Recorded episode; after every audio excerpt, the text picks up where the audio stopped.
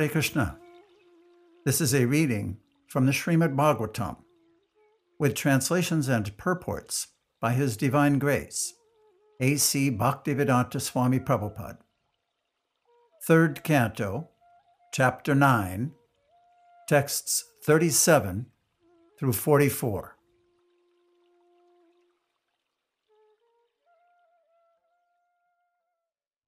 Text 37. The Lord continued speaking to Brahma. When you were contemplating whether there was a source to the stem of the lotus of your birth, and you even entered into that stem, you could not trace out anything. But at that time, I manifested my form from within.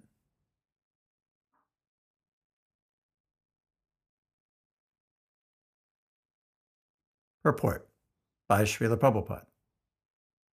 The personality of Godhead can be experienced only by His causeless mercy, not by mental speculation or with the help of the material senses.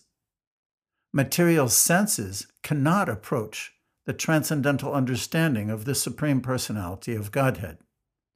He can be appreciated only by submissive devotional service when he reveals himself before the devotee.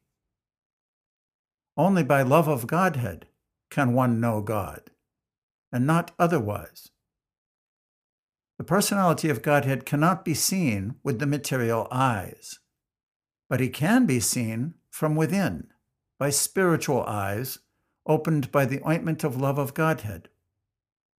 As long as one's spiritual eyes are closed, due to the dirty coverings of matter, one cannot see the Lord.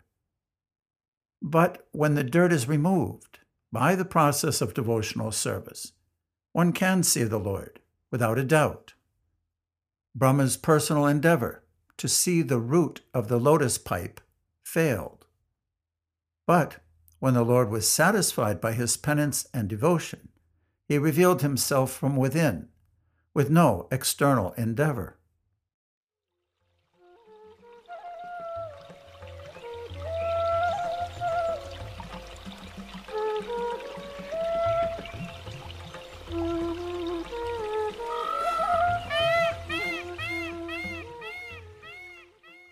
Text 38.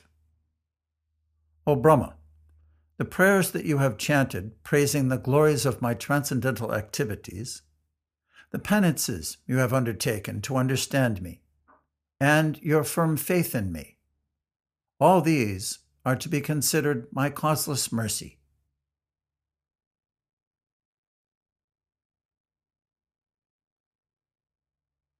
Purport by Srila Prabhupada.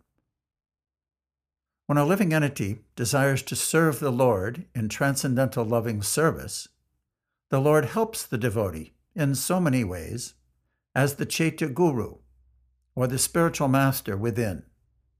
And thus, the devotee can perform many wonderful activities beyond material estimation. By the mercy of the Lord, even a layman can compose prayers of the highest spiritual perfection. Such spiritual perfection is not limited by material qualifications, but is developed by dint of one's sincere endeavor to render transcendental service. Voluntary endeavor is the only qualification for spiritual perfection. Material acquisitions of wealth and education are not considered.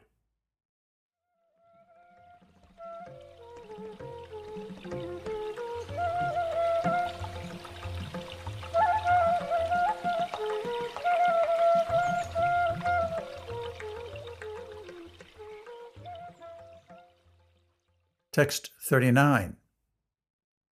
I am very much pleased by your description of me in terms of my transcendental qualities, which appear mundane to the mundaners.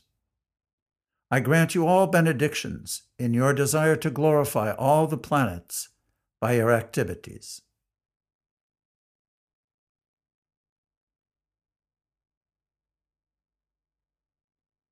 Purport by Srila Prabhupada. A pure devotee of the Lord, like Brahma, and those in his line of disciplic succession always desire that the Lord be known all over the universe by each and every one of the living entities. That desire of the devotee is always blessed by the Lord. The impersonalist sometimes prays for the mercy of the personality of Godhead, Narayan, as the embodiment of material goodness. But such prayers do not satisfy the Lord, because he is not thereby glorified in terms of his actual transcendental qualities. The pure devotees of the Lord are always most dear to him, although he is always kind and merciful to all living entities. Here, the word gunamayam is significant because it indicates the Lord's possessing transcendental qualities.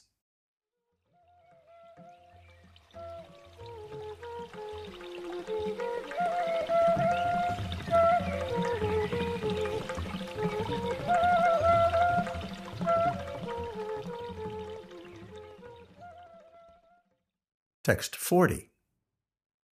Any human being who prays like Brahma and who thus worships me shall very soon be blessed with the fulfillment of all his desires, for I am the Lord of all benediction.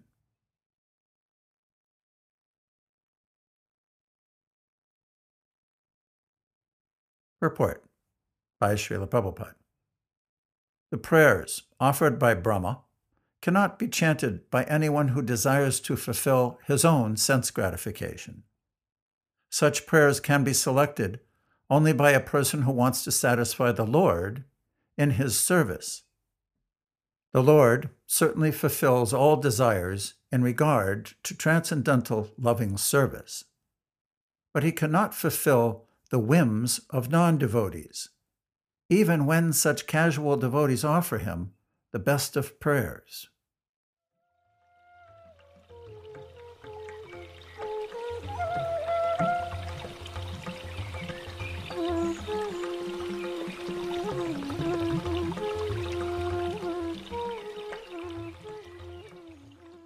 Text 41.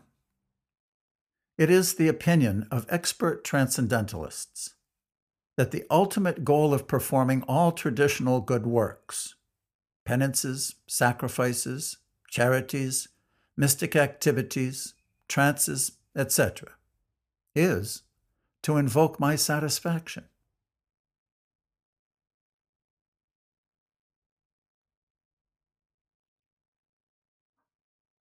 Purport by Srila Prabhupada. There are many traditionally pious activities in human society, such as altruism, philanthropy, nationalism, internationalism, charity, sacrifice, penance, and even meditation and trance. And all of them can be fully beneficial only when they lead to the satisfaction of the Supreme Personality of Godhead.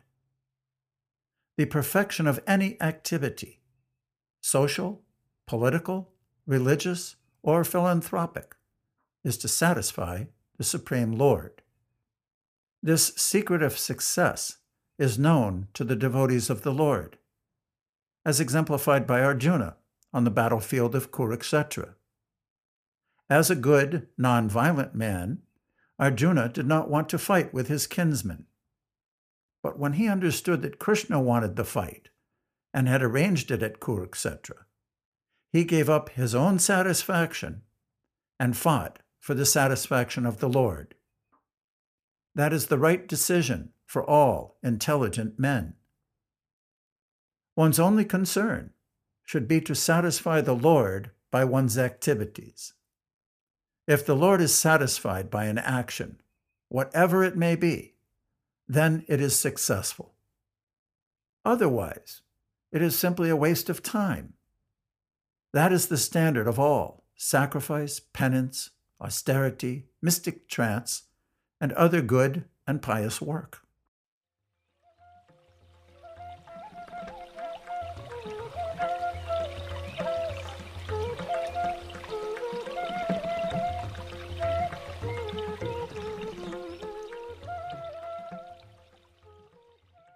Text 42. I am the supersoul of every individual. I am the supreme director and the dearest. People are wrongly attached to the gross and subtle bodies, but they should be attached to me only.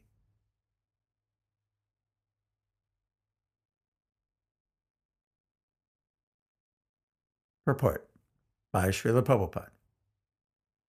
The Supreme Lord, the personality of Godhead, is the dearest in both the conditioned and liberated states.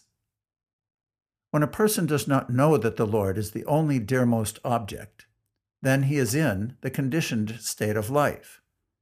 And when one knows perfectly well that the Lord is the only dearmost object, he is considered to be liberated. There are degrees of knowing one's relationship with the Lord, depending on the degree of realization as to why the Supreme Lord is the dearmost object of every living being. The real reason is clearly stated in the Bhagavad Gita 15.7. Mamaivam sa jiva loke jiva bhuta sanatana. The living entities are eternally parts and parcels of the Supreme Lord. The living entity is called the Atma, and the Lord is called the Paramatma. The living entity is called Brahman, and the Lord is called the Para Brahman, or the Paramesvara, Isvaraha Paramaha Krishna. The conditioned souls who do not have self realization accept the material body as the dearmost. The idea of the dearmost is then spread all over the body, both concentrated and extended. The attachment for one's own body and its extensions, like children and relatives, is actually developed on the basis of the real living entity. As soon as the real living entity is out of the body, even the body of the most dear son is no longer attractive. Therefore, the living spark, or the eternal part of the Supreme, is the real basis of affection, and not the body. Because the living entities are also parts of the whole living entity, that supreme living entity is the factual basis of affection for all. One who has forgotten the basic principle of his love for everything has only flickering love because he is in Maya. The more one is affected by the principle of Maya, the more he is detached from the basic principle of love. One cannot factually love anything unless he is fully developed in the loving service of the Lord. In the present verse, stress is given to focusing love upon the Supreme Personality of Godhead. The word kuryat is significant here. This means one must have it. It is just to stress that we must have more and more attachment to the principle of love. The influence of Maya is experienced by the part and parcel spiritual entity, but it cannot influence the supersoul, the Paramatma. The Mayavad philosophers, accepting the influence of Maya on the living entity, want to become one with the Paramatma but because they have no actual love for Paramatma, they remain ever entrapped by the influence of Maya and are unable to approach the vicinity of Paramatma. This inability is due to their lack of affection for the Paramatma. A rich miser does not know how to utilize his wealth, and therefore, in spite of his being rich, his miserly behavior keeps him everlastingly a poor man. On the other hand, a person who knows how to utilize wealth can quickly become a rich man, even with a small credit balance. The eyes and the sun are very intimately related because without sunlight, the eyes are unable to see. But the other parts of the body, being attached to the sun as a source of warmth, take more advantage of the sun than do the eyes. Without possessing affection for the sun, the eyes cannot bear the rays of the sun. Or, in other words, such eyes have no capacity to understand the utility of the sun's rays. Similarly, the empiric philosophers, despite their theoretical knowledge of Brahman, cannot utilize the mercy of the Supreme Brahman because they lack affection. So many impersonal philosophers remain everlastingly under the influence of Maya because although they indulge in theoretical knowledge of Brahman, they do not develop affection for Brahman, nor do they have any scope for development of affection because of their defective method. A devotee of the sun god, even though devoid of eyesight, can see the sun god as he is even from this planet, whereas one who is not a devotee of the sun cannot even bear the glaring sunlight. Similarly, by devotional service, even though one is not on the level of a Gyani, one can see the personality of Godhead within himself, due to his development of pure love. In all circumstances, one should try to develop love of Godhead, and that will solve all contending problems.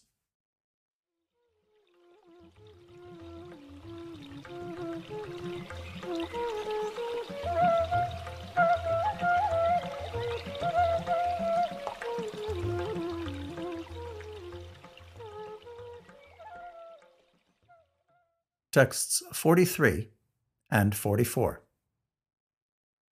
By following my instructions, you can now generate the living entities as before, by dint of your complete Vedic wisdom, and the body you have directly received from me, the supreme cause of everything.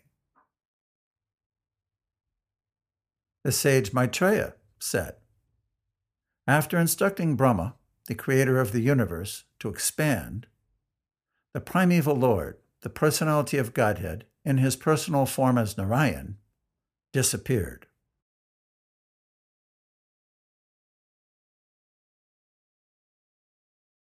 Purport by Srila Prabhupada.